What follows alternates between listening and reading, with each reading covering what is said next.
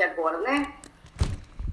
Mestre Jesus, mais uma vez agradecido, Senhor, pela, por, por esta presença constante em nossas vidas, nos energizando, nos enchendo de vontade de te conhecer e te entender verdadeiramente. Permita, Senhor, que os nossos conceitos de vida nunca saiam, Senhor, da tua linha de pensamento, da tua linha de ação. E por assim dizer, Jesus, estamos aqui te conhecendo um pouco melhor. Abençoe esse nosso espaço virtual, que nele também sejam enviadas as energias do mais alto, a fim de que possamos, em sintonia com a espiritualidade maior e com os mentores desse nosso estudo, ser, fazer destes momentos um festim de muitos conhecimentos, de muitas energias para o nosso fortalecimento e que assim fortalecidos possamos contribuir com a energia, com a harmonia do universo, da nossa psicosfera, emanando assim a todos os lugares. Muito obrigado, Senhor. Permaneça conosco, hoje e sempre, que assim seja. Assim seja. A Rafa entrou, mas o mas o Carlos? Sim. Tá. Gente, então vamos lá. É, primeiro, a gente gostaria de dizer que nosso estudo pode ter interferência quando puder, quando precisar. É, semana passada a gente teve uma, uma fala, né? Que seria muito bom nós estarmos ao vivo, e seria mesmo, mas a gente estando aqui não impede que nós façamos essa interferência, não.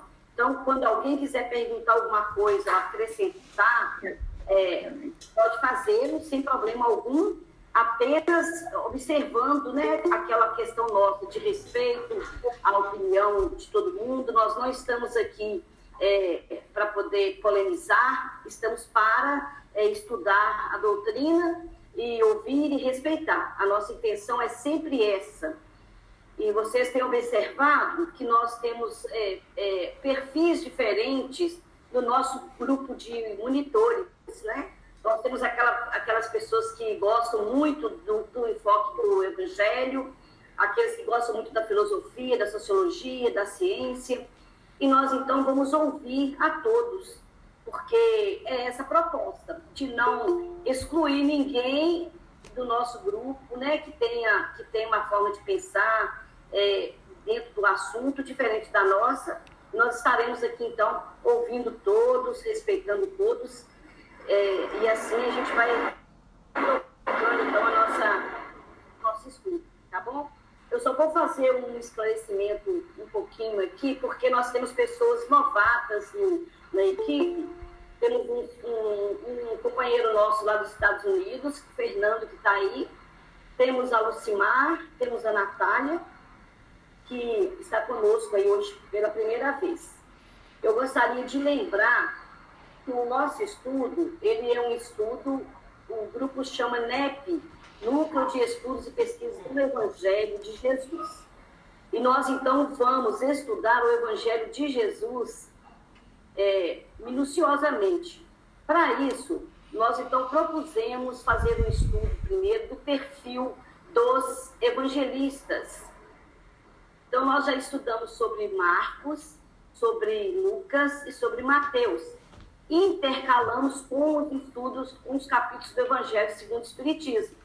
Assim, então, nós já estudamos três capítulos do Evangelho segundo o Espiritismo intercalados com, com, com, com os evangelistas.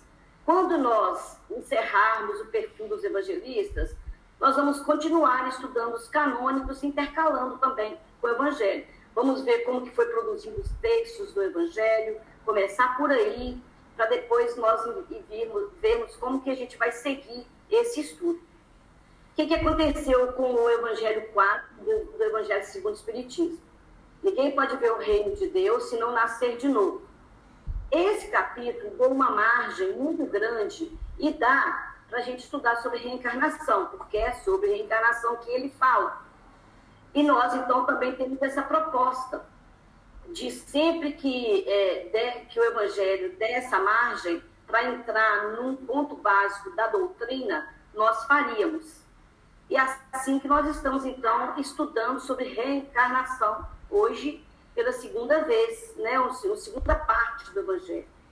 E não é, não é pretensão nossa esgotar todo o assunto é, de reencarnação agora, não é, porque não é propósito do grupo inteiro, não é propósito do grupo, e esse é um assunto muito abrangente, muito amplo, que daria um congresso para a gente falar sobre ele. Mas também nós não queríamos ficar é, na superficialidade, às margens do assunto, como hoje nós vamos ter uma parte com a, com a Bruna, que vai falar para nós sobre os laços de família, vai abordar a questão do. Não estou escutando nada aqui.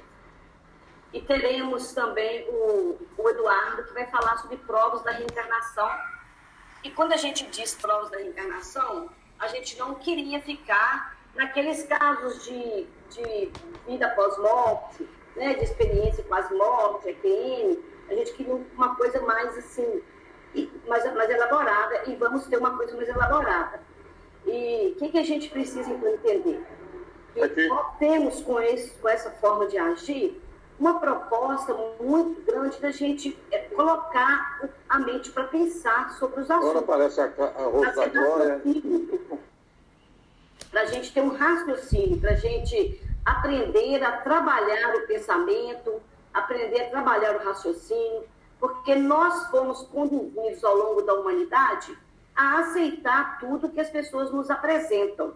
Em todas as questões religiosas, né, a gente, a gente foi acostumado assim, a entender as coisas que foram ditas de, de cima para baixo, sem fazermos uma análise prévia, uma, uma pesquisa mesmo conosco mesmo, aprofundar. Então, a, a Rafa fez uma observação muito boa para mim no PP, que eu achei muito pertinente, porque ela colocou o seguinte, que o estudo nosso da semana passada, vou, vou falar da Rafa, o estudo nosso da semana passada, ele, ele ficou muito parecido que era um estudo para quem não é espírita, né? Porque foi, foi, foi é, provando, foi provando, provando. É, e a gente então conversou sobre isso, nós conversamos que é essa a nossa proposta mesmo, de fazermos pensar.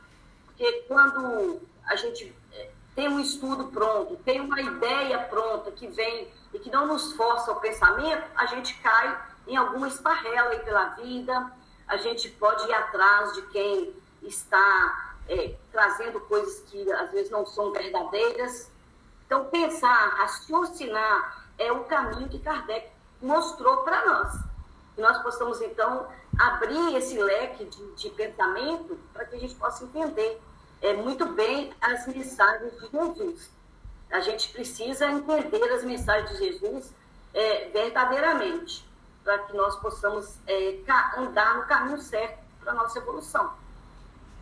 Então, a gente pensa o seguinte: a mensagem do Evangelho ela tem que ser, é, é, é o Sione que fala isso, ela tem que ser meditada, ela tem que ser conhecida. Esse é o aspecto cognitivo da mensagem do Evangelho. Meditada e, e, e conhecida, estudarmos, avaliarmos, analisar. Mas ela, acima de tudo, ela tem que ser sentida e vivida, que é o aspecto emocional do, do, do, da mensagem do Evangelho. Portanto, com todos os conhecimentos que nós tenhamos aqui no nosso estudo, é, nós não podemos esquecer jamais que a mensagem do Evangelho, conhecida, meditada, precisa ser vivenciada. Todo conhecimento que a gente for adquirir aqui, ele tem que ter um motivo, ele tem que ter uma base na nossa reforma íntima para a gente continuar a nossa reforma. A gente precisa ter isso como como, como ponto para o nosso estudo, porque não é uma questão só intelectual e cognitiva, não é isso? Então, o grupo nosso, ele é um grupo bem, é bem, bem bacana e a gente, então, não exclui ninguém, a gente está aqui com quem sabe muito, com quem sabe pouco, porque aqueles que aprenderam a raciocinar e a pensar, é, e avaliar e analisar, eles não podem ficar só eles, né? Eles têm que ensinar para nós, né? Como é que a gente avalia, como é que a gente, como é que a gente trilha esse caminho de raciocínio tão pensado por Kardec, não é isso? Então, é, dito isso aqui, vou perguntar, ô Bruna, é, você vai fazer alguma menção em relação à passagem do Evangelho de Nicodemos? Tia. Ou você vai entrar direto? Muito Oi. rapidinha, muito rapidinho. Eu queria só falar, inclusive Tá. eu ia pedir até a ajuda da Rafa e do Thales para falar da, do capítulo de Boa Nova, onde o irmão X, né, Humberto Campos, conta de um diálogo que Jesus teve com André e Tiago depois, que é um diálogo bonito, eu acho que vale para nossa reflexão aqui da, da reencarnação. Tá, então antes, é, nós só vamos fazer uma, uma introdução melhor dessa fala do Evangelho por causa das pessoas que estão entrando hoje, tá? Então nós estamos, gente, avaliando o, a, a passagem de Nicodemos, né? A passagem de Nicodemos com, com Jesus, quando Jesus diz a ele que ninguém pode nascer de novo sem, ninguém pode ver o reino do céu sem nascer de novo. E a gente observou naquele ponto uma questão muito importante do verbo nascer e o verbo gerar. Porque uma pesquisa feita em todo o Novo Testamento, nós vamos perceber que existe o verbo gerar. Quando a gente for ver Mateus, lá no início do, do seu capítulo, que ele fala Abraão gerou, que gerou e que gerou, a gente não vê o verbo nascer, e quando se fala de, de Nicodemos, a gente vê o verbo nascer. Mas, na verdade, na tradução original, no, origi no original, entre aspas, não existe original, né? Nas traduções mais antigas, o verbo é gerar mesmo.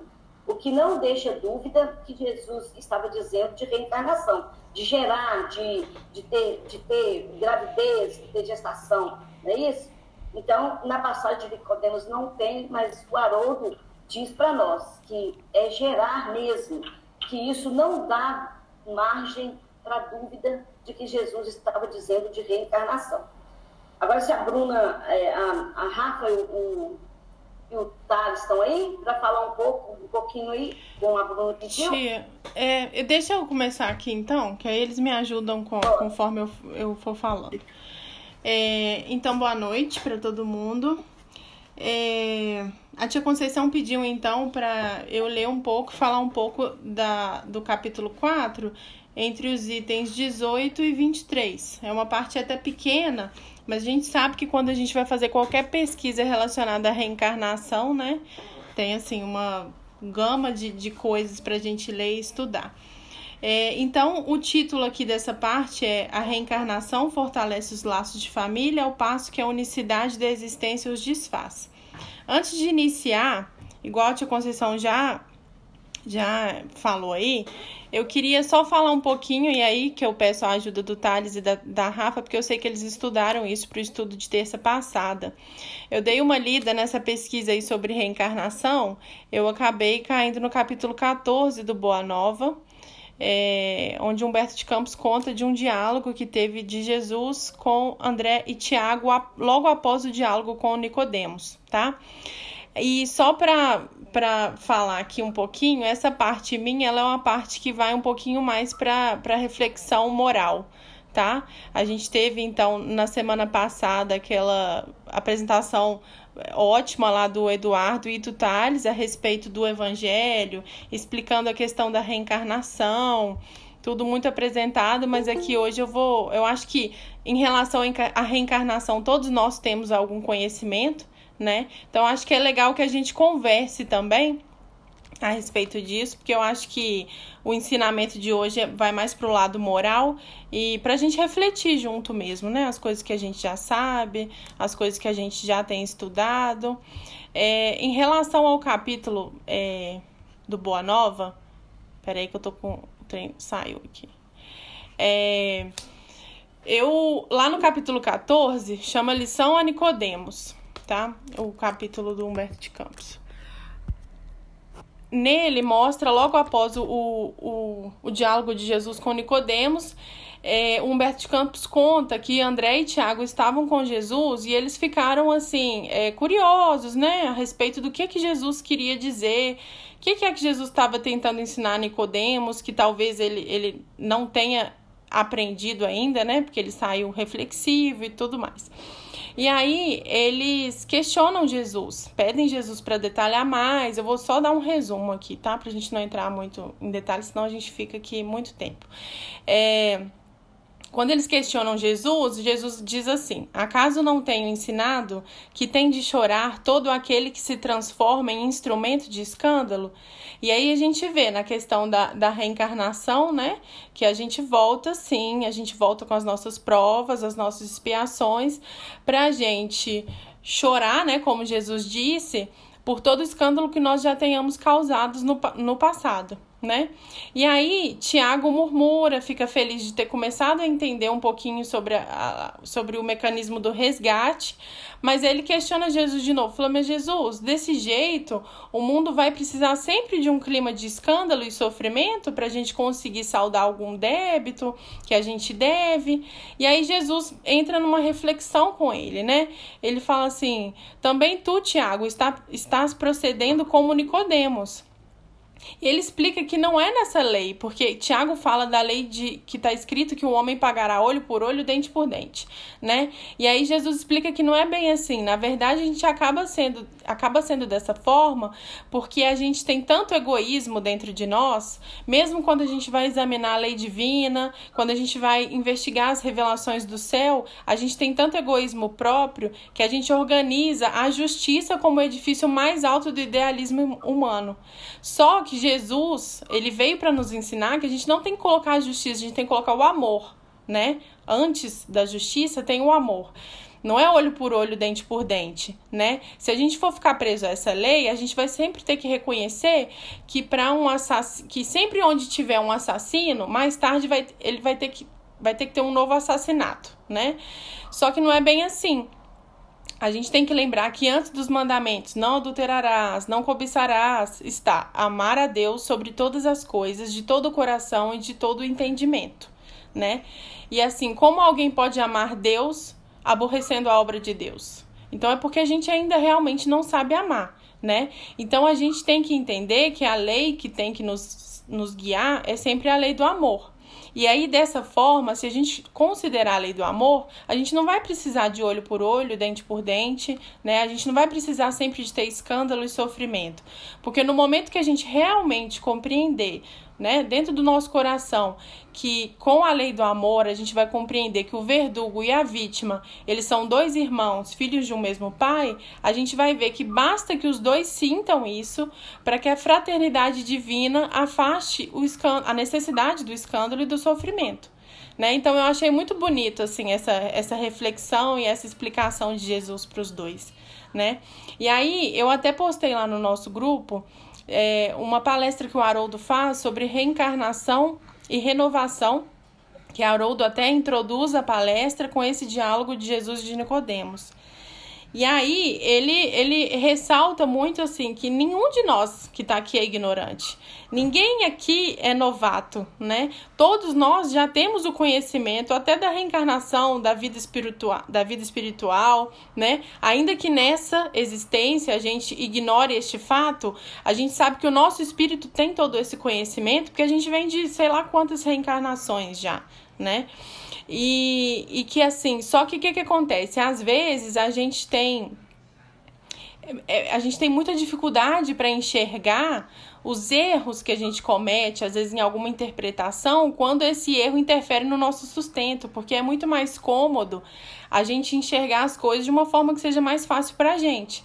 Se a gente enxergar que tudo de ruim que nos acontece, todo o sofrimento que nos vem, na verdade, vem para aprendizado, vem porque a gente já causou isso para alguém, é difícil.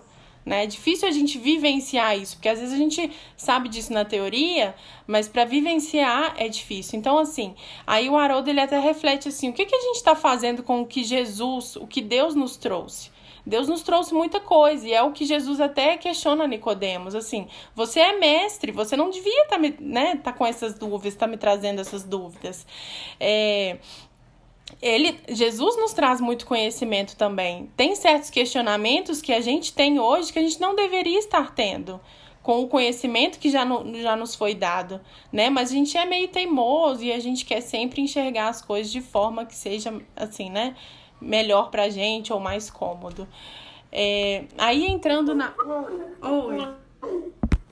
Oi? Só, só para dar uma.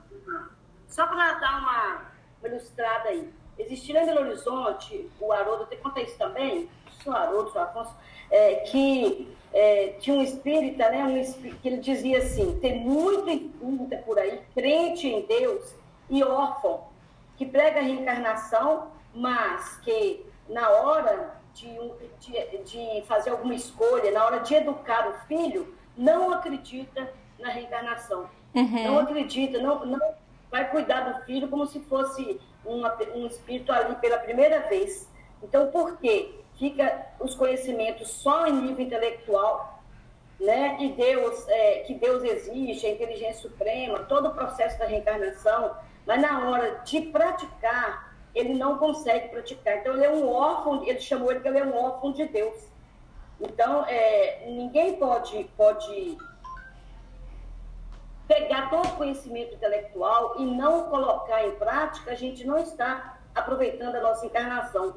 Né? Então, é, é, Nicodemus teve, teve uma lição muito grande, muito boa do que seria é, nessa, nessa palestra, inclusive, ele até conta o caso, ele não cita nome, mas ele fala de, do caso de um palestrante famoso que desencarnou e depois que ele desencarnou, ele encontrou com, com algum espírito que na Terra, né, sempre acompanhou as, as palestras desse, desse palestrante mas esse espírito estava muito melhor que ele, né? Em grau evolutivo, assim, né? Em adiantamento, acabou estava melhor. E o espírito falava com ele assim: Nossa, eu assistia todas as suas palestras, eu, eu tentei colocar tudo em prática na minha vida. E quando você vai ver o palestrante, ele falava, ele tinha um conhecimento, mas ele não tentou botar em prática.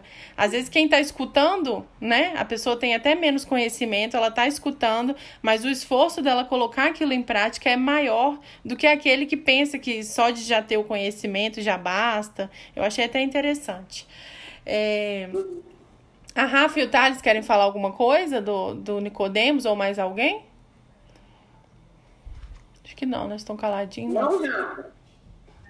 Oi, ô, amiga, não era isso mesmo, né? A gente queria realçar essa parte bem bonita dos ensinamentos do Cristo ao, ao Tiago, né? E ao André é, essa importância da, da lei do amor, né? Porque nessa olho por olho, dente por dente, a lei do amor eximindo às vezes a gente de receber na mesma moeda através do perdão, né? Através da justiça de Deus. A gente lembra, a gente... Hã?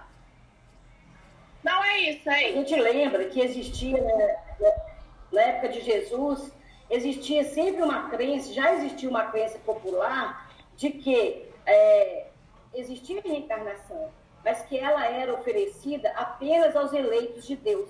Eles criam na reencarnação. Né? De, é, é, quando pergunta a Jesus, ele não entendia muito bem os, os finalmente, mas ele sabia. Mas só que a crença dizia que os profetas te, poderiam voltar. A reencarnação era uma exceção reservada a alguns que seriam é, ditos como enviados de Deus e não esse processo grande de todo mundo estar envolvido nela. Né? Só isso que é bom lembrar lá é, de, de Nicodemos com Jesus. Pode seguir, Bruna, vamos lá. Tá, então aí, em relação aos itens do Evangelho segundo o Espiritismo, entre 18 e 23, é, onde eles explicam aqui, né, que a reencarnação, na verdade, fortalece os laços de família, ao passo que a unicidade da existência os desfaz. Pelo que eu entendi, Tia Conceição. Eu até, quando eu estava pesquisando sobre essa parte, eu vi até que tem publicação do Kardec na Revista Espírita a respeito disso. Ele cita de carta que ele recebeu de, de uma pessoa na época que falava de todos os antepassados, dos, da árvore genealógica da família dele, e a pessoa contestava muito isso. E a gente percebe aqui nessa, nessa passagem do livro que as pessoas que contestam, na verdade, esse, conte, esse contestar aqui, ele é um pouco tomado por egoísmo, né? Por que, que as pessoas, às vezes, que a gente viu aqui que contesta? Você vê, primeiro, muitas pessoas... É, elas querem manter, às vezes, um antepassado que teve uma certa importância aqui no mundo material, ou um antepassado que, teve, que tinha dinheiro, e ele dá muito valor a isso aí da família dele. E eles contestam também, porque assim, ah, mas como assim? Eu vou ter então, quando eu desencarnar, é, segundo a, a, a reencarnação, eu vou ter quantos pais, quantas mães, quantos filhos, né? E a gente, eu, eu entendo, assim, minha reflexão de tudo isso aqui é que a gente não tem que se apegar a isso, porque a própria reencarnação ela fortalece esses laços. Vamos começar, né? Quando é, a nossa crença, né, reencar reencarnacionista, ela nos mostra que como que esses, esses laços são fortalecidos? Primeiro, nós temos lá no espaço uma família espiritual, que são espíritos simpáticos, né? Espíritos que nós temos afinidades. É, muitas vezes a gente pode vir a vivenciar com esses espíritos aqui na crosta terrestre, né?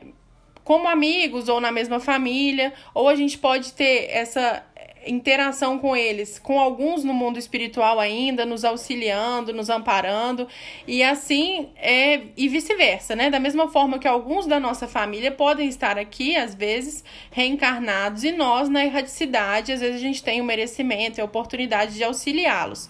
De qualquer forma, quando a gente desencarna, a gente tem a oportunidade de reencontrar essa nossa família espiritual é, no espaço. É, sempre se ajudando, né? É, Normalmente a gente vem com pessoas que já são do nosso vínculo, né? Quando a gente reencarna. Não é que a gente vai ter tantos pais, tantas mães. O, aqui também fala que muitas vezes a gente mantém o grau de parentesco em várias encarnações, mantém o vínculo com aquele mesmo espírito em várias encarnações. E também pode ser que a gente tenha um vínculo com alguém que, que já não esteve na nossa família em outra encarnação, mas continua tendo vínculo de outra forma. É, isso, ao meu ver, o que, que acontece? Isso aumenta muito, isso engrandece, enriquece o que a gente pode entender como família, porque qual que é a ideia? Qual que é a ideia não, né? Qual que é a realidade? Nós somos uma única família, nós somos uma, uma família universal. Todos nós somos filhos de Deus e todos nós somos irmãos. A partir do momento que eu acredito na, encarna, na reencarnação, eu entendo que uma pessoa que eu encontrei na rua, ou aquele colega de trabalho que talvez eu até não dê muito certo hoje, ele já pode ter sido alguém da minha família, um ente querido no passado, que eu tive alguma desavença e que eu tô tendo essa oportunidade de, de retratação, né? De, de correção de algum erro meu, ou dele comigo, ou meu com ele, é, pra gente poder se perdoar, se amar. E aí, a partir disso, eu entendo que a gente aumenta essa nossa compreensão de família, a gente entende a real ideia, né? A real o real conceito de família que Deus nos traz, que nós somos uma família universal, porque a gente passa a enxergar todos os que cruzam o nosso caminho como família. Na unicidade da existência, eu sinto que isso, apesar de muitas vezes a igreja falar, ah, todos nós somos filhos de Deus, os que creem né, na unicidade da existência. Todos nós somos filhos de Deus, todos nós somos irmãos, mas na prática é muito difícil você sentir que você é irmão de uma pessoa que talvez não conviva com você, que você seguindo essa crença, você entende que você nunca viu aquela pessoa, né? Assim, você não entende às vezes uma simpatia que você tem por alguém que você nunca tenha visto, né? E aí, é, assim, a gente já sabe, né? O livro ele fala que fica bem claro assim que quando fala dessa questão da família no plano espiritual, que é a família que a gente vai mantendo e fortalecendo esses laços, se trata de uma afeição real, tá? Porque a gente tem também os sentimentos que a gente cria aqui na crosta terrestre. Se for um sentimento é, é, mais.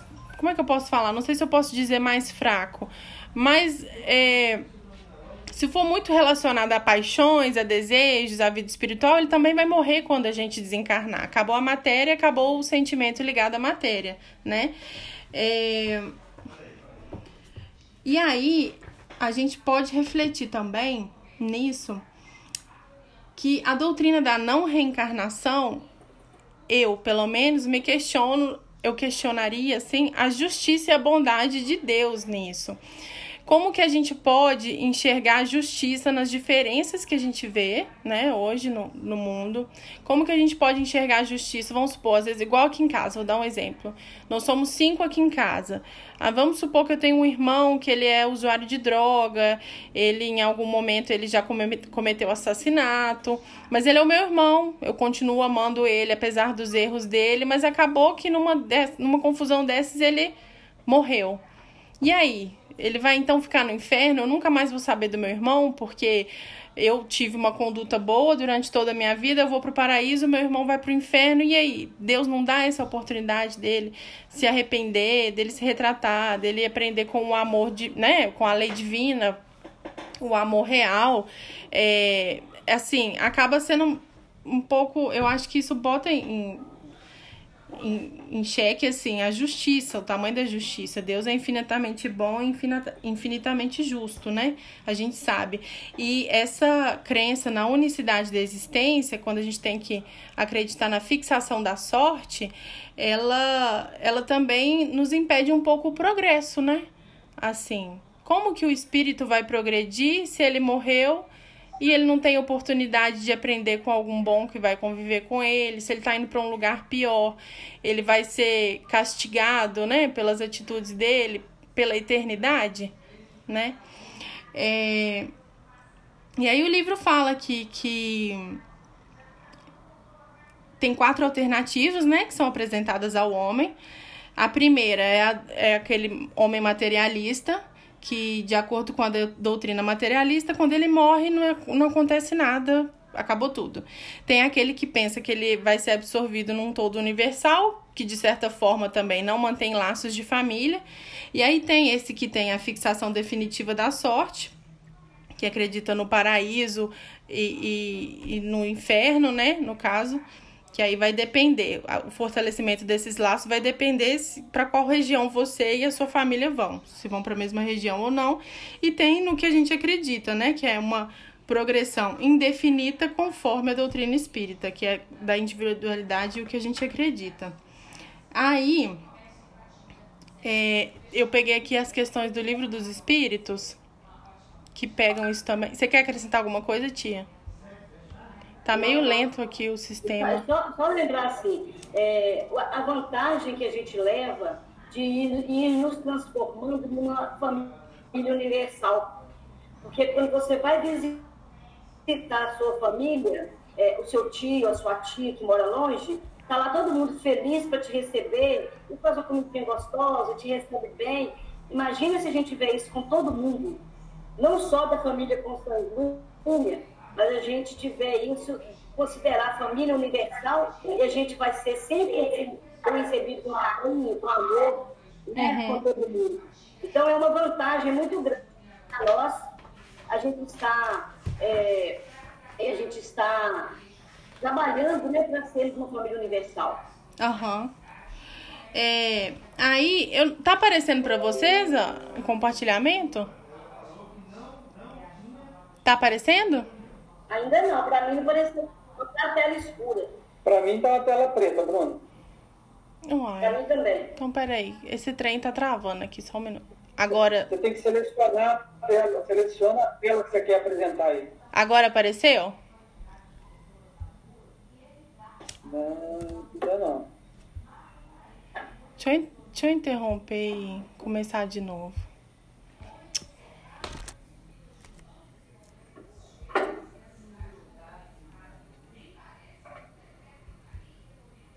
Ô, Bruna, pra mim apareceu. Apareceu? Eu interrompi, mim, eu vou ter que colocar de. apareceu. Não, eu apareci, mas o, a, o que eu tô Ô, apresentando não, né? Não, não, só você.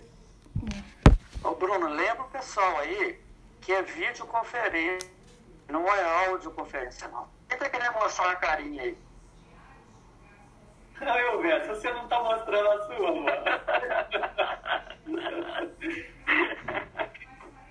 Não, na verdade também eu. Eu não fiz a barba, Eduardo. Eduardo, eu não fiz a barba, eu tô feio.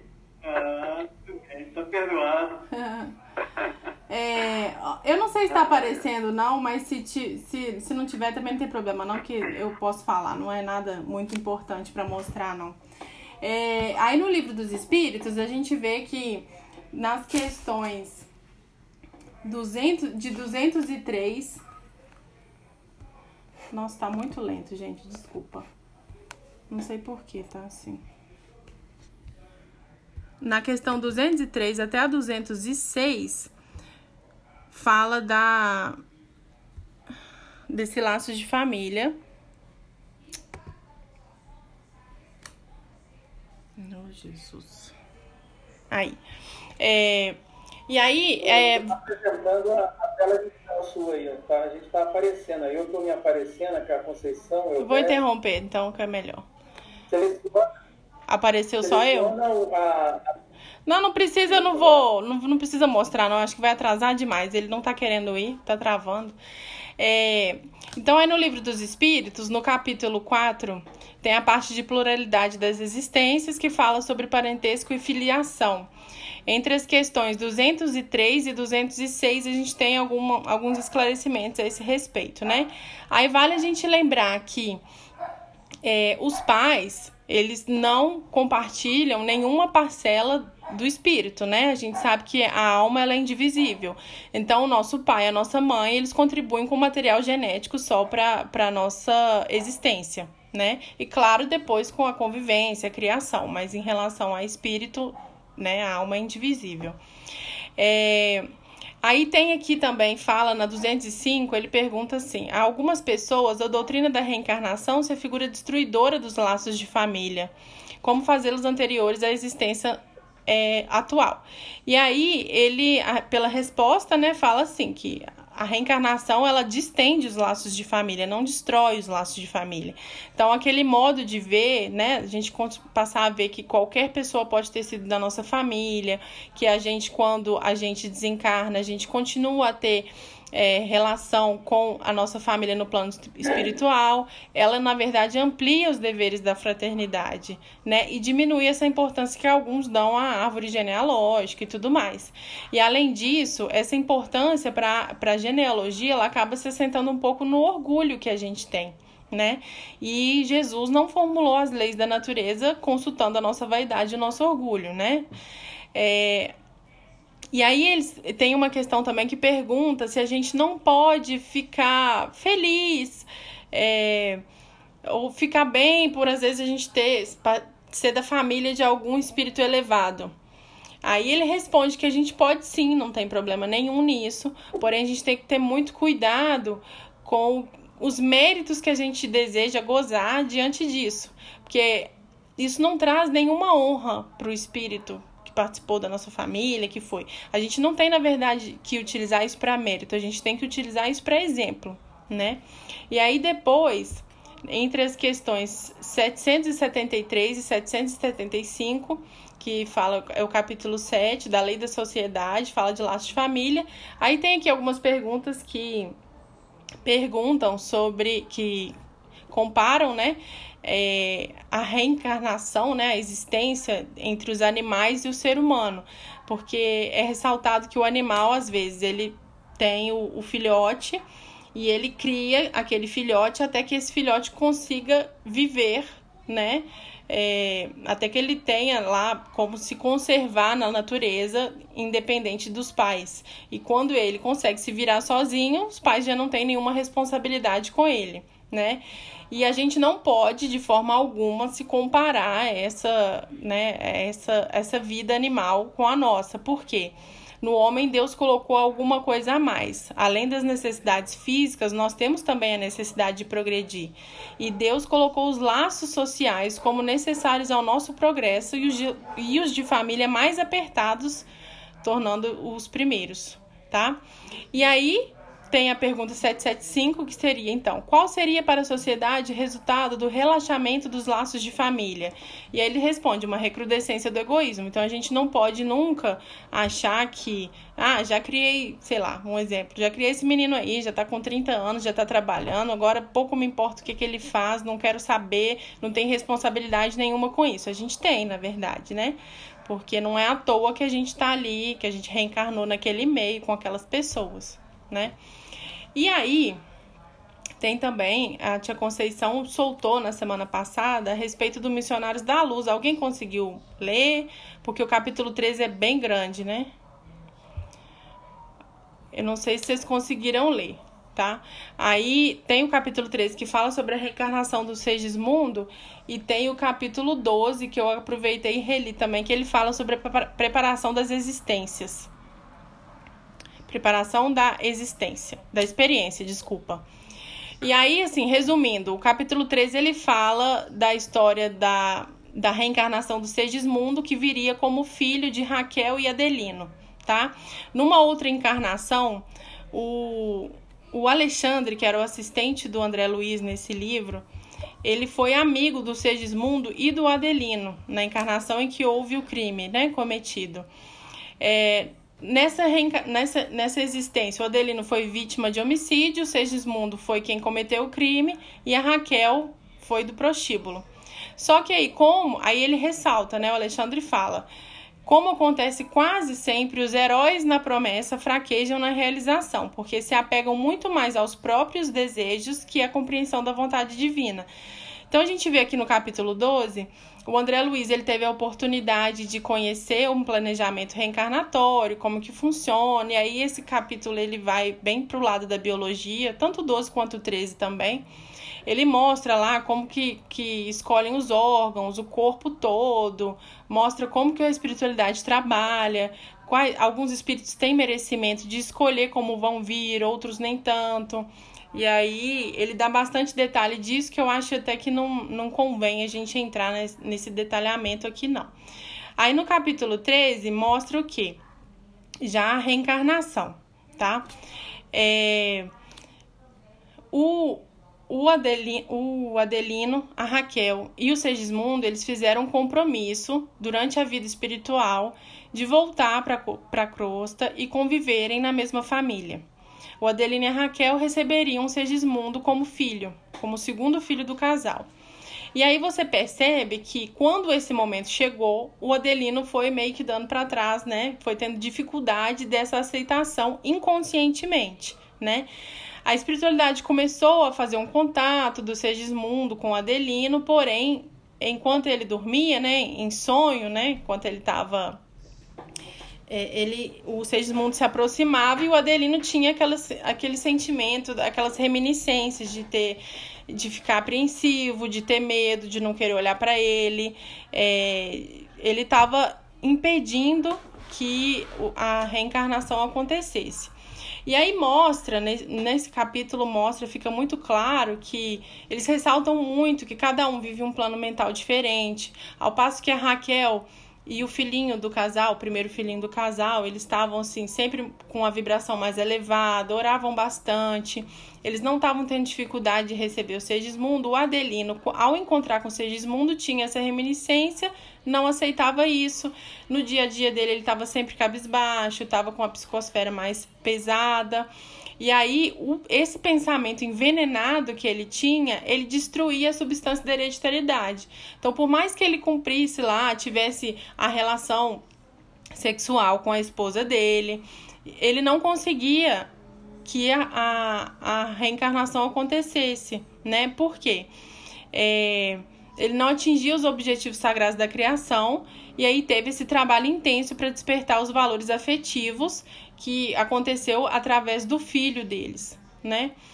E aí eles ressaltam aqui somente o amor proporciona vida, vida, alegria e equilíbrio. E apesar de tudo, o pensamento envenenado do Adelino destruía a substância da hereditariedade. Então ele não conseguia que a fecundação ocorresse para a reencarnação ocorrer também. É, aí nesse, nesse, nesse capítulo a gente tem várias observações, né? Que o André Luiz é muito curioso, ele faz muitas perguntas para Alexandre. E aí tem esses esclarecimentos de que nenhum processo reencarnatório é igual ao outro, nem sempre os processos reencarnatórios são simples, na verdade eles são difíceis, tanto para o espírito quanto para a espiritualidade que está ali auxiliando. A gente sabe que há sempre um trabalho da espiritualidade, um, um trabalho enorme por trás de tudo que acontece, mas também é, se esse trabalho vai surtir algum efeito ou não depende muito da nossa vibração, depende muito do, do, do, nosso pensamento, né? Do que, do que, que a gente vivencia, porque às vezes alguns ambientes não propiciam, não, não permitem que a espiritualidade trabalhe como ela deveria trabalhar, né? É, aí eles citam que tem espíritos que na hora de reencarnar, eles já são tão educados, ele tem uma compreensão tão boa da verdadeira situação, que eles não precisam de tanto auxílio. Já outros precisam de muito mais do que o Segismundo teve, né?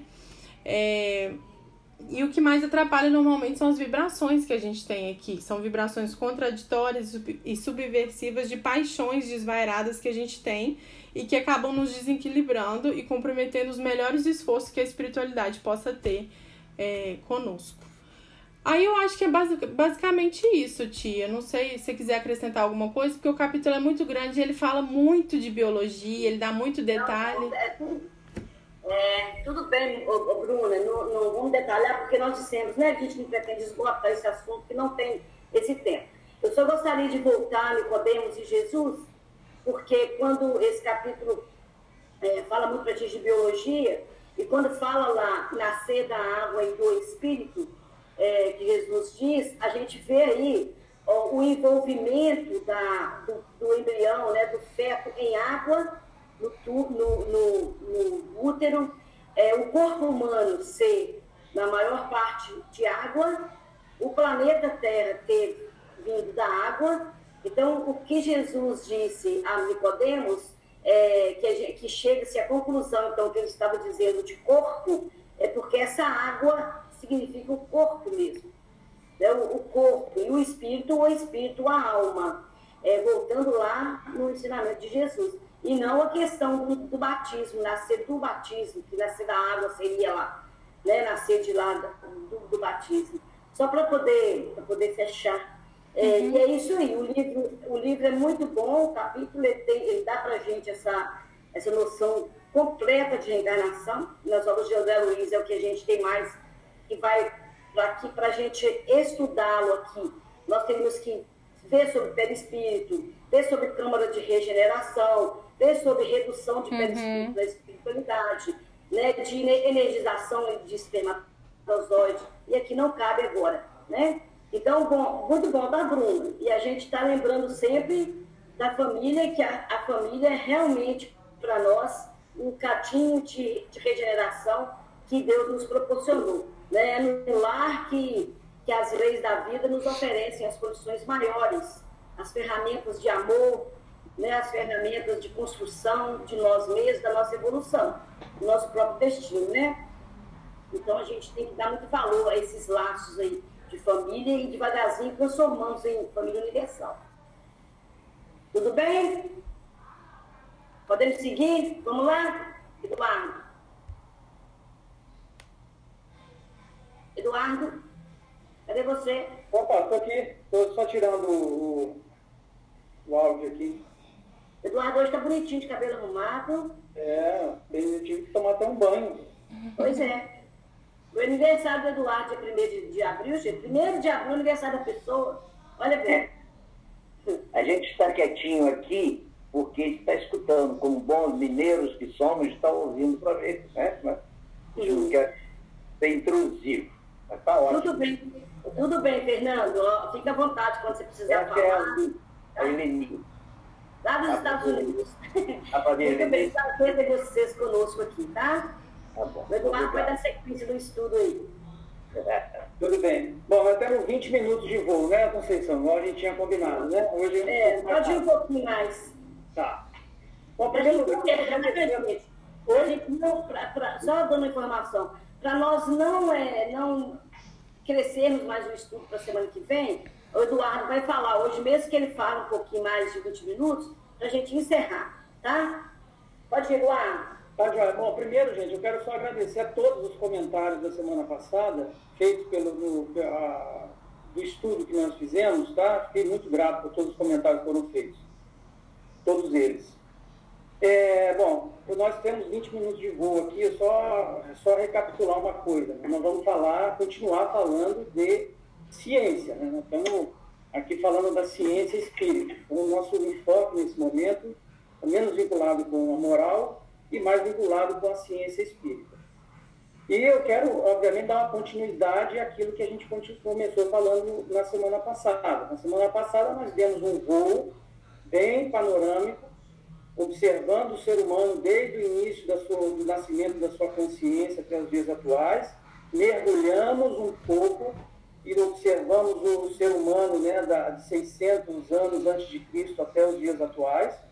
E o objetivo da conversa de hoje é fazer um, um, terceiro mergulho e observar o que estava acontecendo no mundo naquele momento em que Allan Kardec estava, estava surgindo. Então a gente vai fazer um segundo mergulho observando agora os últimos 500 anos do planeta. Na semana passada, nós nos perguntamos, e pode ter parecido uma pergunta meio óbvia, mas ela foi a seguinte: por que nós acreditamos em reencarnação? E a partir dessa premissa, nós construímos o caminho que Allan Kardec traçou para apresentar essa, essa, essa premissa que é a reencarnação. E ele, ele, ele, essa premissa não passa por dogma, não passa simplesmente por acreditar naquela, naquele fenômeno. Ele partiu de um princípio científico para comprovar, a partir de fatos, dados, dedução, é, indução, para conseguir chegar naquela, naquela perspectiva. Hoje a pergunta vai ser, para a gente partir, a pergunta vai ser diferente. A pergunta vai ser a seguinte: por que a maior parte da população mundial não acredita em reencarnação? Nós aqui, num grupo, num grupo de espíritas, nós estamos aqui conversando, somos 14 ou 20, não sei, nós todos temos essa ideia muito bem sedimentada mais ou menos, obviamente, né, mas ela está sedimentada no nosso, no, nosso, no nosso pensamento, na nossa ideia. Mas vocês já pararam para pensar, mesmo observando a, a, a, o tema que a, que a Bruna levantou, que é muito mais, muito mais plausível do ponto de vista da justiça divina, por diversos aspectos, mesmo assim, boa parte da população do mundo não acredita em reencarnação, por quê? Essa discussão, ela, é, eu não sei quanto a vocês, mas essa discussão que a ciência chama de uma discussão dialética, ou seja, você contrapor, refutar o seu pensamento, ser empático, observar como o outro pensa para você conseguir construir o seu próprio pensamento, é uma forma interessante de tentar entender os motivos. E os motivos são vários, obviamente nós não vamos responder, não, somos só, nós vamos, vamos dizer assim, nós vamos abrir o matagal. E na hora que a gente abre esse matagal, obviamente aparecem diversas perguntas. Eu quero partir dessa premissa porque eu já estou partindo de uma verdade que eu coloquei para vocês, que é por que a maior parte das pessoas não acredita em reencarnação. Mas a pergunta que vocês poderiam estar pensando é, mas da onde você tirou isso? Por que, que você está concluindo que isso é uma verdade? Então eu quero, eu quero, eu vou usar aqui o, o começar a apresentação de. Peraí, deixa eu ver se eu consigo aqui. Ah não, a gente conseguiu, tá não conseguiu lá. Que espírito é esse que está. Que tá... Eu vou tentar aqui. Mexendo os botões. Tá aparecendo aí? Pessoal. Acho que vai aparecer. Tá carregando. Sim. Ótimo. Tá? Só fazendo uma base, eu estou partindo do. estou fazendo. estou tomando como base do nosso estudo o, o, o estudo sistema, ah, é o estudo da ES, né, o estudo sistematizado da doutrina espírita, utilizando o módulo 6, roteiro 2, são as provas da reencarnação. Estou usando, obviamente, esse texto como base do raciocínio, mas estou utilizando bibliografias diversas. Eu tenho eu gosto de, de não, não, não ficar simplesmente vinculado a, essa, a esse conhecimento nosso, a mencionar simplesmente é, os pensamentos dos espíritas, dos, dos, escritores espíritas, dos médios espíritas. Eu gosto de tentar incrementar outras coisas para que justamente essa discussão né, de contrapontos e pontos seja, seja algo que faça a gente crescer. Então, ou seja, para começar a, a a nossa, nossa conversa, eu preciso, eu preciso provar isso, né? eu preciso tentar mostrar isso para vocês. E esse aqui é um mapa se vocês estão observando, é um mapa da distribuição das religiões no mundo. Esse é um mapa mais atual. Então tem uma presença muito grande do cristianismo, do ponto de vista territorial, né? distribuído ao longo dos quatro cantos do mundo. O islamismo é um segundo, um, uma segunda religião importante. E aí vem o hinduísmo, budismo, o taoísmo, o judaísmo. Eu acrescentei aqui os ateus e agnósticos e acrescentei outras religiões que têm uma, não por serem menos relevantes, mas têm uma quantidade menor de pessoas. E aí, eu fiz a seguinte relação, ou seja, quem são os reencarnacionistas? No cristianismo, eu imagino, fiz aqui uma, uma aproximação, imagino que somos nós, os espíritas, os únicos cristãos que formalmente acreditam é, em reencarnação. Os católicos não acreditam, os reformados não acreditam, os os, os, os, os islâmicos também não acreditam, os judeus não acreditam. Então, ou seja, sobra uma pequena parte de reencarnacionismo que não conforme nós pensamos somos, somos espíritos. Ou seja, somos uma minúscula, ínfima bolha nesse, nesse mundo que acredita nessas, nesse pensamento conforme nós acreditamos.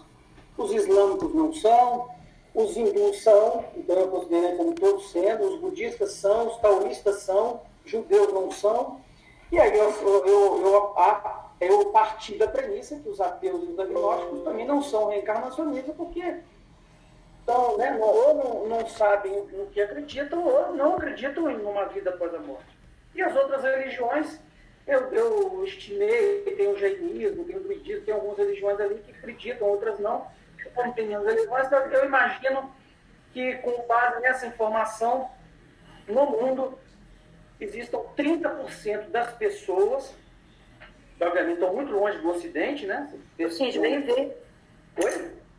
Não, estou falando vacite. Tá. E uma grande parte de não reencarnacionistas. E aí, turma, aqui entra uma, uma questão importante. Porque como que a gente conversa? Quer ver quais são, quais são os grandes debates que o Espiritismo precisa ter, ou deve ter, ou pode ter com o mundo. Seja, uma discussão que não seja só entre espíritas, uma discussão que seja com outros, outra, outros, outras formas de pensar.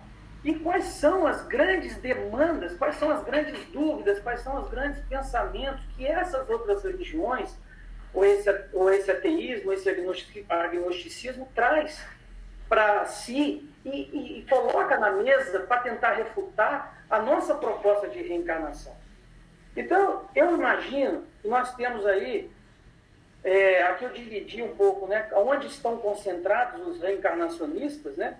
Nós temos ali uma grande concentração de reencarnacionistas no Brasil, os espíritas, do ponto de vista religioso, né? o espírita religioso, ele está muito concentrado no Brasil. Existem espíritas na Europa, não, uma quantidade menor, mas eles são espíritas mais do ponto de vista científico. Tem dois nos Estados Unidos aí, ó. Ué, tem, tem, eu tenho que aumentar aqui um pouquinho. Acrescendo, acrescendo. Tem mais, tem mais que dois.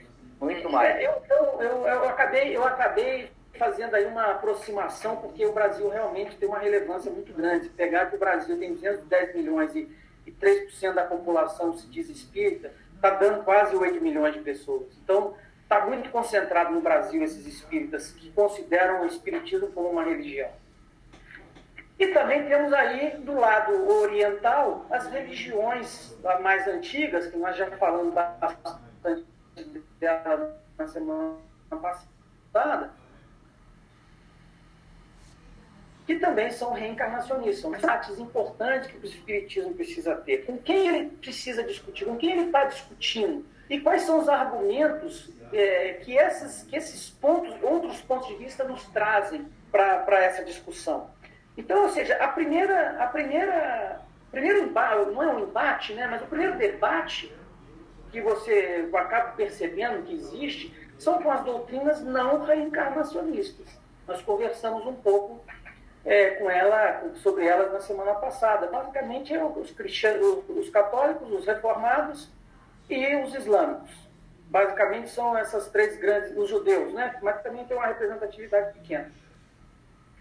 E, obviamente, nós temos o nosso ponto de vista. Eu posso ir lá apresentar a justiça divina, etc. Mas se eu for lá, do lado de lá, sair da minha bolha do espiritismo e for para a bolha dos, dos não reencarnacionistas, obviamente, eu li um pouco sobre isso durante essa semana, e vejo que tem muito comentário infundado, preconceituoso, é, sem sentido, mas existem algumas perguntas interessantes que são feitas.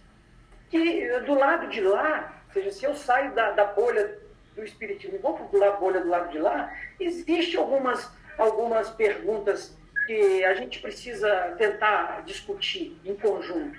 A primeira delas é a ideia da procrastinação. Chamei assim, o que quer dizer ideia da procrastinação? Ela quer dizer o seguinte, é uma ideia que foi levantada por um, por um teólogo cristão, mas ela é muito bem elaborada por algumas filosofias é, que, que, são, inclusive, muito críticas ao cristianismo, que é a ideia do, do, do, da presença, ou seja, o presente é a única coisa concreta que você tem. Um filósofo do final do século contemporâneo de Allan Kardec, um cara chamado Friedrich Nietzsche, é um cara interessante que traduz traduz bem, ou seja, é uma ideia sedutora, interessante de, de ler, que é a ideia do, do eterno retorno e do amor fático, ou seja, o amor ao destino. É uma, uma, um contexto filosófico agradável de ler, sedutor, que faz pensar assim, olha, o presente é importante. E aí essa ideia da procrastinação é interessante porque acreditar na reencarnação, na minha opinião, exige muita maturidade. Eu vou dar um exemplo. Eu tenho um primo, ele, ele tem muito problema com droga. Mas muito problema. Imagina que dos 16 anos até hoje, mais da metade da vida dele ele passou dentro de clínica de reabilitação. E uma vez eu fui lá conversar com ele, e ele, ele virou para mim e falou assim: Eduardo, eu, essa é a minha última chance. Agora eu tenho certeza que eu vou me livrar disso. Eu, eu senti Deus conversando comigo, dizendo: essa é a sua última chance de você conseguir. É, é você se agarre nela e vá. E como é que eu falo do lado de cá, que, que né, com minha ideia, e falo assim: olha, não, você tem infinitas chances. Deus não tem essa história de última chance. Você pode errar, errar, errar, que você nunca vai ser abandonado por ele. Como é que você fala um negócio desse para uma pessoa que está precisando, na verdade, ter esse amparo dessa ideia da última chance? Então, é uma, uma, uma argumentação interessante para a gente discutir. Eu não vou me estender muito, eu acho que aqui só, só, essa, só essa, essa linha dá uma conversa muito extensa. O mecanismo do esquecimento é uma outra coisa que eventualmente a gente ouve das pessoas dizendo, os teólogos vão comentando. Se eu estou esquecendo o que eu o que eu vim fazer aqui, como é que eu vou reabilitar-me se eu não sei os erros que eu cometi no passado? E aí, é óbvio, você tem uma discussão interessantíssima aí, né? Porque nem falando das, das terapias de vida passada, nem precisamos comentar das crianças que, que nascem e se lembram de, de vidas anteriores, nem falando disso. A gente pode chegar e perguntar para mim, para vocês, todo mundo que está ouvindo aqui, nós realmente esquecemos de quem fomos? Eu posso não lembrar que eu fui um, um, nobre, um escravo, ou filho de não sei quem, ou mãe de fulano, eu posso até não me lembrar disso. Mas se eu fizer um estudo consciente da minha personalidade, hoje é bem provável que eu consiga encaixar essa personalidade em personalidades que existiram no passado. E a partir disso perceber, olha, eu fui um sujeito assim, assim, assado. Eu fui um sujeito orgulhoso, fui um sujeito egoísta. Pelas minhas características, eu pareço ter sido um, um sujeito é, que não tive muito contato com, o solo, não tenho muita habilidade com isso. Porque você, você fazendo um estudo nesse sentido, você começa a perceber. Mas também é outra coisa, gente, é uma discussão que se abre, é um mato que se abre aqui, não tem um caminho que se segue. Tem o problema das interpretações bíblicas, ou seja, existe uma discussão, nossa, gigantesca. Tem uma, uma tese de doutorado que a gente estava lendo na semana passada aqui, com cada um espírita fazendo uma interpretação de um jeito, o, o judeu fazendo de outro, o católico fazendo de outro, ou seja, a interpretação das passagens bíblicas. Mas tem uma outra turma que a gente precisa discutir com base no quadro anterior, que são os materialistas e agnósticos. Eu queria, no próximo slide, falar um pouco sobre eles, entrar nessa parte da ciência, né? 13% da população. E o que, que, eles estão, quais são os grandes, os grandes é, e eles enxergam, seja, eles enxergando o espiritismo agora como uma ciência. Nós temos um grande embate ferramental hoje que chama metodologia científica. É difícil hoje você comprovar um experimento espírita a partir dos métodos científicos que existem hoje na ciência positiva que a gente tem. Além disso, tem a dialética do espírito-matéria, que também é outra coisa. Hoje o mundo, é, ou seja, nós inauguramos no final do século passado, no final do século XIX, o materialismo histórico, reencarnamos né, com Marx, mas esse, essa história separou o espiritualismo do materialismo. E o, o, o nós precisamos re, re, reinventar isso, re, reunir novamente isso. Tem a ciência, né? eu comentei quem são os outros que a gente precisa conversar? Nós precisamos conversar também com as outras doutrinas reencarnacionistas, 30% da população. Imaginem a dificuldade. São filosofias milenares, né? são ideias enraizadas, paradigmas enraizados por milênios.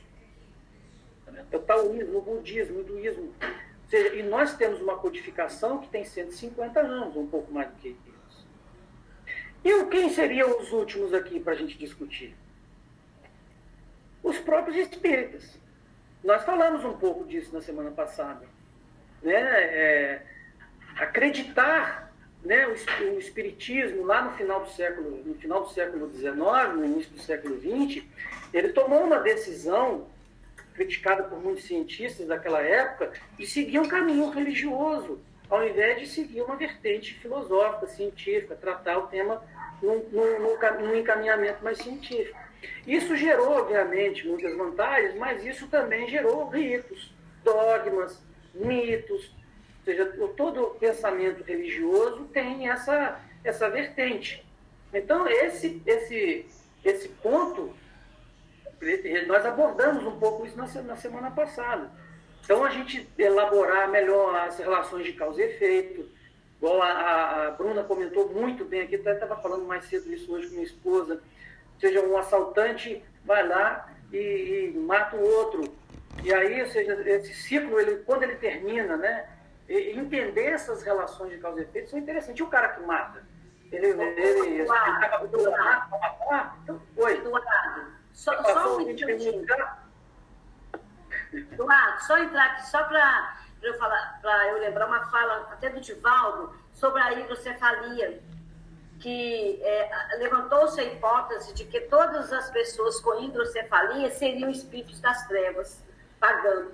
Então, isso foi perguntado a ele, né, se realmente se os espíritos com hidrocefalia estariam pagando a sua, as suas dívidas, seriam espíritos muito atrasados, muito trevosos, que, estiveram nascendo, que estavam nascendo com hidrocefalia. E exatamente é, não é assim. A gente entender a lei de causa e efeito realmente como ela é, não vai, vai tirar da gente os dogmas, entre aspas, que a gente tem, e vai fazer a gente realmente entender a justiça divina. E o que é que funciona? Porque aí ele coloca assim: é, muitos de nós podemos falar que eles foram assassinos, que eles foram trevosos, mas quem de nós, em algum momento, não pode ser um assassino? Nós não temos esse germe em nós. Por que, que nós estamos dizendo que eles são maus e que nós que hoje somos perfeitos somos bons? Então, é uma, é uma, é uma, uma vertente também de pensamento que nós devemos sim pensar, para a gente entender muito bem essa lei de justiça divina. Eu acho que, ô tia, o Eduardo inclusive falou disso na, na última terça, né? Dessa mania que nós espíritas às vezes temos de querer entender por que que fulano ou beltrano veio desse jeito no mundo e a gente acaba julgando muito por causa disso. Isso. Sem dúvida, sem dúvida. Eduardo, pode ir. Tá? E aí, gente, eu quero, eu quero agora passar para um, um. Ah, antes só comentar isso daqui, ó. Esse é um ponto importante. a, a, essa discussão toda aqui, com todo mundo, ela tem um problema que é genérico para todo mundo. Preconceito e, esse, e essa nossa necessidade, e o, o, esse, essa necessidade de conforto de estar amparado junto de, de pessoas que concordam com a gente o tempo todo. Essas bolhas, né, que ficou famosa agora, são as bolhas de WhatsApp. Ou seja, você está num mundo que todo mundo concorda contigo. Isso é péssimo, porque você, você constrói conhecimento raso. Você não precisa destrinchar melhor as coisas que você fala, pensa e divulga. Porque você sabe que aquele outro lá pensa igual a você, você vai falar qualquer coisa e aquele cara vai dizer a mesma coisa. Então, existe isso, e no mundo a gente percebe muito isso. Uma, essa discussão empática de tentar, o que, que é empatia, o que eu quero dizer com empatia? Tentar entender o outro. Por que, que o outro não acredita na reencarnação? Por que, tudo bem, acredito na justiça, acredito nisso e tal, faz muito sentido. Realmente, para mim faz muito sentido, sou espírita. Mas agora, por que, que o outro não pensa assim? E quando eu penso que o outro representa 99,9% da população, eu tenho que me perguntar, bom, deve ter alguma, alguma, alguma justificativa para não acreditar. Inclusive justificativas humanas, que passam pelos preconceitos, pelo desinteresse de, de, de se expor, de querer, de querer é, entender o outro, ou, ou, se manter no, se manter no próprio, manter naquele próprio ambiente. Basta a gente ler o início do, o início do livro dos Espíritos. Leia lá, eu acho que é na segunda ou na terceira página, Allan Kardec falando sobre esse, sobre esse tema. Justamente sobre a ciência. Eu peguei essa parte da ciência. Ou seja, um cientista hoje, ele diz que não é, não é, não é aquilo, porque, mas agora, como é que ele vai dizer que é se ele não conhece? Ele, ele, como é que ele, não se sente confortável ao sair do ambiente em que ele trabalha, se é a biologia, se é a física, se é a matemática. Ele não se sente confortável em sair daquele ambiente e cair num ambiente no qual ele não, não tem um conhecimento pleno. Ele é preferível negar, dizer, olha, não, eu não, eu não conheço isso. Eu, eu, eu refuto isso. E aí, gente, para o último slide agora, né, penúltimo, última pergunta, nós temos que entender que Allan Kardec, ele é uma figura importante e que criou uma, uma na, no nosso pensamento, criou uma, uma linha né, de, de pensamento e que viveu naquele, naquele momento histórico ali, mas ele é parte de um mundo. E a gente consegue entender tão melhor Allan Kardec quanto mais a gente entende esse mundo. E como a gente está falando de ciência, a gente podia fazer um gráfico, uma, uma carta nessa daqui, um slide desse daqui, falando de filosofia, falando de literatura, falando de um monte de coisa. Mas quando nós estamos falando de ciência, nós precisamos falar de duas coisas aqui. Que como a ciência evoluiu e como a gente tem um problema grande com o método científico, como esse método científico evoluiu. Então, vamos perceber, inclusive, em muitas falas do Allan Kardec, quando ele fala meu pensamento, meu, meu, minha ciência é, é, lógica dedutiva, é indutiva e é baseada em fenômeno, é, na observação de fenômenos. A gente lê, lindo, mas de onde está vindo essa ideia dele? Essa ideia dele está vindo daqui, dessa construção que, que, que foi feita ao longo desses tempos. Então não tem como a gente não falar dessas duas coisas. E aí, falando da evolução da ciência, é importante a gente entender como que a ciência progrediu ao longo desses tempos. Desde lá de trás, desde quando os, os, os mercadores começaram a passear nos mares a, e se, se destrinchar dos senhores feudais lá em 1400, e aí forçou e exigiu o conhecimento mais pleno do, dos céus, e aí foram mais de 150 anos de aprimoramento do heliocentrismo, começando lá com Copérnico, Giordano Bruno, Kepler, Galileu Galilei, até chegar no conceito heliocêntrico do negócio. Isso, Galileu Galilei foi uma grande ponte para que Isaac Newton formasse a mecânica clássica, as três leis importantes que a gente utiliza até hoje. Mais na frente vem o eletromagnetismo, que começa a, a, se aproximar, ou seja, o eletromagnetismo surge antes, antes de Allan Kardec, é bom a gente fazer essa comparação no gráfico, E aí vem desde lá da, da criação da pilha por Alexander Volta, Faraday, é, Ampère, e, com, e isso né, conclui né, com o, segundo Newton da ciência, que chama, chama-se Maxwell, que consegue concentrar as leis da, da, do magnetismo, da eletricidade e da, e da ótica numa só, numa só teoria. Aparecem né, esses mesmos mercadores que estão lá ganhando dinheiro com o transporte, né, com, os seus, com as suas embarcações, começa a perceber que também consegue ganhar dinheiro produzindo essas coisas. E aí aparece a termodinâmica com Carnot para inventar o motor a vapor, vem a Revolução Industrial, esses caras começam a ganhar dinheiro, essas coisas começam a se desenvolver. Junto com isso vem o evolucionismo. Aí já estamos agora né, no século XX com a teoria da relatividade com Einstein, a mecânica quântica que muito da gente fala, que começou lá, com, lá atrás com Niels Bohr, Albert Einstein, né, e termina agora aqui com Schrödinger, com Heisenberg, formando todo esse conceito que a gente hoje se apossa dele. E, não menos importante, a gente vai observar o início de um estudo mais sistematizado da paranormalidade, da psicanálise e da neurociência. Esse é um ponto, gente, muito importante para a gente observar e, inclusive, perceber aonde ele está surgindo na linha do tempo. Porque a gente vai lembrar aí de, dos precursores do Espiritismo, e esses caras estão todos vinculados, né? Antigamente tinha um conhecimento mítico, a paranormalidade vem para abandonar o conhecimento sobrenatural. Mas antes da gente falar um pouco rapidamente sobre isso, só vou colocar aqui. Rapidamente. Rapidamente. E eu aqui não vou me estender nessa história aqui não. Eu vou, eu botei isso daqui, depois a gente, depois com mais tempo a gente fala, mas eu quero, eu quero falar de Allan Kardec quando fala de conhecimento lógico dedutivo, conhecimento indutivo, conhecimento baseado na razão. Com quem ele está se, se, se, se apossando? Com base no que, que ele está falando isso?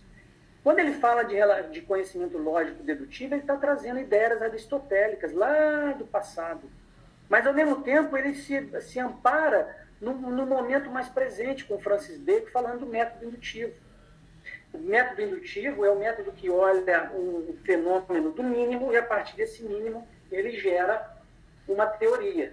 O método dedutivo faz o contrário, observa o geral e forma uma teoria daquele, daquele, daquela generalização. Mas o Allan Kardec também fala das, da observação dos fenômenos. E ele está, nesse momento, se amparando fortemente com o positivismo de um contemporâneo dele, conterrâneo dele, chamado Augusto Conte. Então, ele está ele tá trabalhando dentro dessas, dessas coisas todas, desse, dessa metodologia toda, que até hoje não chegamos num acordo. Ou seja, a, a, o método científico hoje, ele refuta as, os, os experimentos de paranormalidade, reencarnação, é, mediunidade, como pseudociência. Ele não consegue ver, ele enxerga, ele enxerga o método, método utilizado na, na abordagem de temas é, espirituais como o, a, a evidências anedotais, evidências anedóticas, ou seja, evidências geradas a partir de experiências subjetivas humanas. E isso não é aceito pela ciência, até hoje.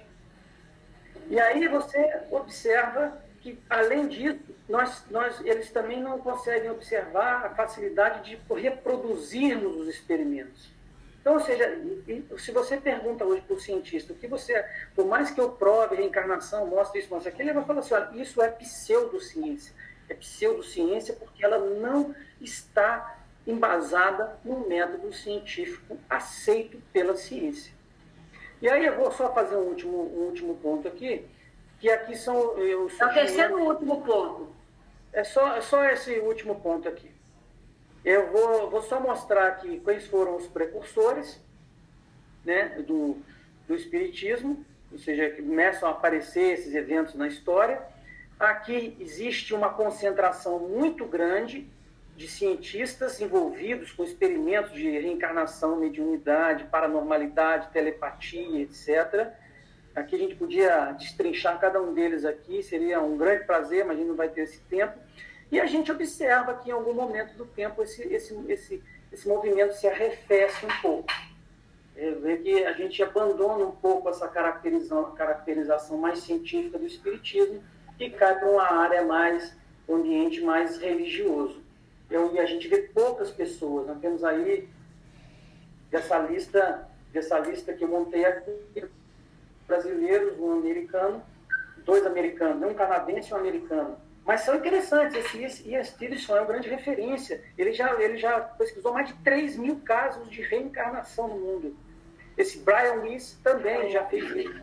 Eu termino aqui com um professor brasileiro, lá na Juiz de Fora, chamado Alexander Moreira, um médico psiquiatra, tem um grupo de, de estudos no NUP, na UFJF, que estuda casos de reencarnação, inclusive está estudando nesse momento. Sujeito mundialmente renomado já foi citado nas revistas de psiquiatria no mundo, uma pessoa que tá, me deu até o interesse de tentar trazê-lo para nossa conversa aqui, para ele falar aí 10, 15 minutos para a gente sobre essas coisas todas que a gente fica aqui amadoramente falando. Né? Me deu essa, essa ideia. E eu termino com essa pergunta, turma. Do jeito tudo que nós falamos aqui, e a gente está, o meu enfoque foi muito em colocar assim no método científico o tema, mas a ciência espírita tem algumas barreiras para seguir adiante. Essa barreira, ela está vinculada ao método científico, diante dos temas que eu coloquei a, a, a princípio, ou é um problema da própria ciência e as suas demandas muito materialistas, a gente sabe disso, são, é uma ciência que está muito envolvida com a tecnologia, com o capital, em ganhar dinheiro, e agora, nesse, nesse início de milênio, está preocupado em, em, em, remediar os problemas que a gente criou, com energia eólica, energia solar, é, energia hidráulica, tentar mudar carros elétricos, tentar mudar essas coisas. Ou seja, então a ciência talvez esteja pouco preocupada com esses temas, ou então pode ser também, ou inclusive pode ser tudo ao mesmo tempo, né? Mas pode ser também um enfoque religioso que a gente deu ao movimento espírita a partir do século XX. Isso é, a gente, é uma outra história interessante de contar aqui. Então, gente, eu acho que. Eu acho que. Deixa eu voltar. Eu acho que é isso. Eu. Gastei, que... gastei 20 minutos, Conceição. Foi, foi mais. Foi mais de 20? Foi mais. Foi, ué. Foi, mas tá bom. Logo, gente. Isso aqui eu acho que é um tema que a gente tem muita o Eduardo, a gente tem que ficar com a, é uma boa pipa que fica no ar, você tem que ficar com a corda bem na mão puxando. Aí essa corda tem hora que ela, que ela sai dos dedos, sabe? E vai embora, vai embora. Mas aqui, muito bom, Eduardo, muito bom. É, gente, nós tivemos uma discussão, nós tivemos uma discussão. É, ô, Eduardo, ô, tia. Né? Só, só para a gente voltar, de uma pergunta, voltar para a questão moral, né? Ele, ele fez uma pergunta que a gente vai é, também levar para reflexão, não é para resposta agora, tá? Nem, nem essa reflexão que o Eduardo fez para a gente refletir. Então, é, é, porque a gente sabe que todas as nossas as reações hoje, elas estão vinculadas a uma ação, é claro. É uma coisa ruim que nós fizemos, é um erro que a gente cometeu. Aí a pergunta é a seguinte, quando que nós cometemos o primeiro erro para que nós pudéssemos, então, é, tem um efeito lá na frente. Aí a pergunta foi a seguinte: se eu nasci simples e ignorante, o primeiro mal que eu produzi foi por mim ignorado como sendo algo mal. Como então eu poderia responder por um mal que eu ignoro? Eu nasci simples e ignorante. O primeiro mal que eu cometi é, foi ignorado por mim, que eu era ignorante. Então, como eu poderia responder por um mal que eu ignoro, que eu não sei que e você falou para não fazer essa pergunta. Mas eu andei demais. Andei demais. Aí é isso aí Não, fica quieto, Eduardo. Não, eu quero, eu quero todo mundo pensando nessa questão, refletindo nessa questão. Eu nasci simples e ignorante. O primeiro mal que eu produzi foi por mim ignorar. Como sendo um mal. Não sabia que era um mal. Como então eu poderia responder por um mal que eu ignoro? Tá, gente? A resposta vocês vão dando lá no grupo, tá? Tá, você ia falar alguma coisa? Ô tio, eu queria só acrescentar um negócio aqui no, na fala do Eduardo que eu acho muito interessante e que fica para reflexão e para futuras discussões para a gente chegar numa conclusão bem bacana sobre esse tema, porque antes do Eduardo falar sobre a ciência espírita como a gente, como ela parou um pouco no tempo, fiquei inculcado com isso, fiquei pesquisando e pensando um tempo, eu achei muita coisa bacana sobre esse tema. E aí uma delas é o após o, a crucificação, que Jesus aparece para os onze, Tomé não estava. Aí quando foram contar para ele, ele falou: só acredito vendo e tocando em Jesus. Aí a gente pensa o seguinte: era um cara que teve a oportunidade de conviver com Jesus, escutou Jesus falando da vida após a morte, escutou Jesus falando do, da reencarnação, escutou Jesus falando de, de mundo espiritual espírito, mesmo assim não adiantou Jesus falar. Ele só, ia, só acreditava nisso depois se ele tocasse em Jesus mesmo. Aí eu acho interessante demais porque hoje a gente vê a, a neurociência muito chegando em pesquisa e concluindo o que a gente, como espírita cristão, Jesus já vem falando há dois mil anos. Eu tenho assistido muito palestra da Anete Guimarães e ela é, ela é neuro, neurologista e ela traz muita pesquisa aqui nos Estados Unidos. Já está concluída, mas que ainda está em tudo em inglês. Por exemplo, lá já tem um, uma pesquisa de um cientista ateu que estudou freira, carmelitas e monges e aí mapeando o cérebro, escaneando, no final a conclusão dele, um cientista ateu falando que orar a divindade faz bem à saúde. Tem uma pesquisa do brasileiro, do Jorge Moll, também, que pesquisou a caridade e o que ela faz no cérebro, e vendo a bênção da caridade no cérebro e no, e no fisiológico. Tem uma pesquisa do, dos testes do Marshmallow também, que mostra que quem é paciente e resignado consegue ter uma vida melhor. Aí hoje eu fico vendo a ciência, por ela ser igual Tomé, ela precisar da, da confirmação, ela está um pouco atrás do nosso conhecimento espírita.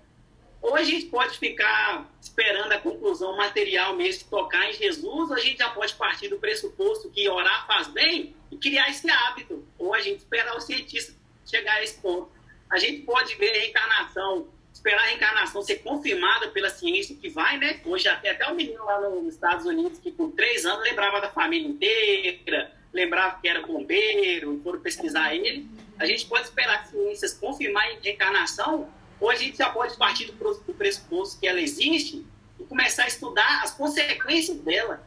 Porque eu não sei quanto a vocês, mas a gente espírita, para mim, pelo menos eu acredito que a gente sabe da reencarnação, estuda, mas age como se não soubesse, não existisse. E uma das provas maiores para mim disso é a morte, que a gente tem uma extrema dificuldade de lidar com morte e usa essa palavra que não existe. Como diz o Divaldo, Kardec teve a audácia de matar a morte ninguém morre. A gente fala, ah, tem medo de morrer, parei de morrer. Não, ninguém morre, é desencarnar, é sair do corpo. Aí, logo na, na primeira questão da desencarnação, a gente já age como se não acreditasse. Aí eu acho interessante esse ponto de vista também do, da ciência, está chegando no, no, ensinamento que o, talvez na religiosidade e a doutrina do Cristo já está tentando falar com nós há dois mil anos. Aí a gente tem essa possibilidade de esperar a ciência, ou talvez passando um pouco acima da, dessa questão de confirmar materialmente, de pegar, da gente poder estudar as consequências e dar um passo à frente deles. Né? Uhum. A intuição, hoje a intuição já está já tá sendo aceita também pela ciência. Se você for pesquisar, já tem vários artigos levando a, a intuição, fala, abordando a intuição. É bem interessante mesmo. É coisa tudo cientificamente provado com material, com com mapeamento cerebral, tudo. Só vou ler uma, uma mensagem de Emmanuel, um parágrafozinho que está no, no Domínio da Mediunidade, que ele fala sobre isso. Ele fala assim: químicos e físicos, geômetras e matemáticos, erguidos à condição de investigadores da verdade, são hoje, sem o desejarem, sacerdotes do espírito, porque, como consequência dos seus porfiados estudos, o materialismo e o ateísmo serão, serão compelidos a, ter, a desaparecer por falta de matéria, a base que lhes assegurava as especulações negativas. Os laboratórios são templos em que a inteligência é concitada a serviço de Deus, rumo ao glorioso porvir. Aí eu acho interessante, Emmanuel fala aqui que os próprios, os próprios cientistas ateus vão chegar nesse, nesse consenso, nesse, nessa conclusão de, de religiosidade que Jesus falava mas vai demorar, né? Dá sim, mas nós vamos chegar lá. Gente, é, o nosso tempo meu já estava previsto é, passar um pouco, tá? Não é assim, é hoje foi exatamente porque, como vocês viram, o tema ele vai longe, né, se a gente abrir espaço para ele, a gente ter um congresso, nós vamos ter a possibilidade de trazer o Eduardo aqui para fazer um seminário para nós, nós já falamos. Inclusive, Mas, o é, Eduardo podia dar é um, um adendo no, no seminário e, e explicar como é que usa o PowerPoint. Pois é, nós vamos, nós vamos promover isso. Então, o nosso estudo, né, ele, ele geralmente não é esse tempo todo. Hoje, realmente, pelo que a Bruna tinha preparado, que ela tinha mandado para eu ver, que o Eduardo mandou para eu ver, eu, eu vi mesmo que a gente ia passar um pouco do tempo, falei com os dois, mas assim, é, uma, é, é extra mesmo para o assunto não ficar tão, tão no ar, mas também a gente entender que ele não foi concluído. Né? Reencarnação a gente não conclui assim nesse pouco tempo, mas nós não vamos retomar esse tema no estudo. Tá? Semana que vem, então, nós estaremos aqui de novo conhecendo o perfil do apóstolo João. Quem puder pesquisar, pode pesquisar, pode estar aí junto para a gente trazer é, contribuição para o estudo, tá bom? É, mas assim, foi muito bom, né? Muito bom esse estudo, a gente ter abrido, abrido esse leque para poder atender um pouco mais sobre reencarnação dentro do Evangelho de Jesus. Né? Muito bom, né, gente? É, vamos fazer a nossa prece para a gente encerrar, depois a gente pode continuar aí quem quiser, tá bom? Mestre Jesus, com muita alegria, Senhor, que encerramos mais uma etapa desse nosso estudo. Muito, Senhor, sentindo a presença desses amigos espirituais, que conosco está desde o princípio e permanecerá, nos intuindo, nos amparando, amparando os nossos passos, nos intuindo, nos inspirando. E assim, Senhor, rogamos que seja, para que os nossos próximos passos sejam todos traçados dentro do que está proposto pela espiritualidade maior, com a nossa avaliação, com o nosso raciocínio. Abençoe cada um de nós que aqui estamos ligados, sintonizados. Abençoe a nossa noite de sono, que possamos ir ao encontro de trabalho, de ensinamentos e que amanhã, fortalecidos, voltemos para a nossa vida diária, rumo à nossa evolução. Muito obrigado, Senhor, e permaneça conosco. E assim seja. Seja. Tudo bom?